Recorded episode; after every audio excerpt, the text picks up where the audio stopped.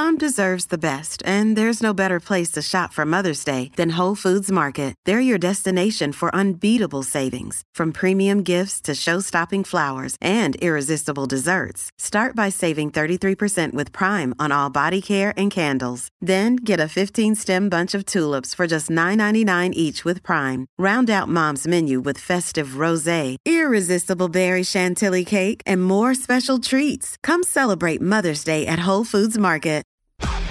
S E N Sport Update.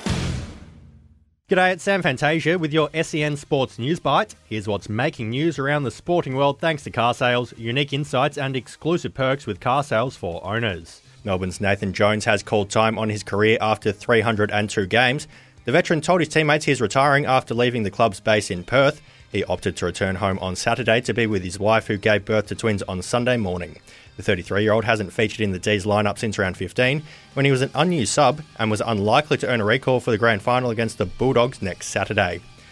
Geelong's Isaac Smith remains confident his side can challenge for a flag next season. That's despite the Cats going down to the D's in the preliminary final by eighty-three points. Smith says the team didn't time their run right, but refused to use the fact that a number of players were recovering from a virus come game day as an excuse. And Bulldog C E O Amit Baines says Alex Keith and Latham Vandermeer still have to prove their fitness as they overcome respective hamstring injuries ahead of next week's grand final. Those are your S E N Sports News Bites, brought to you by Car Sales.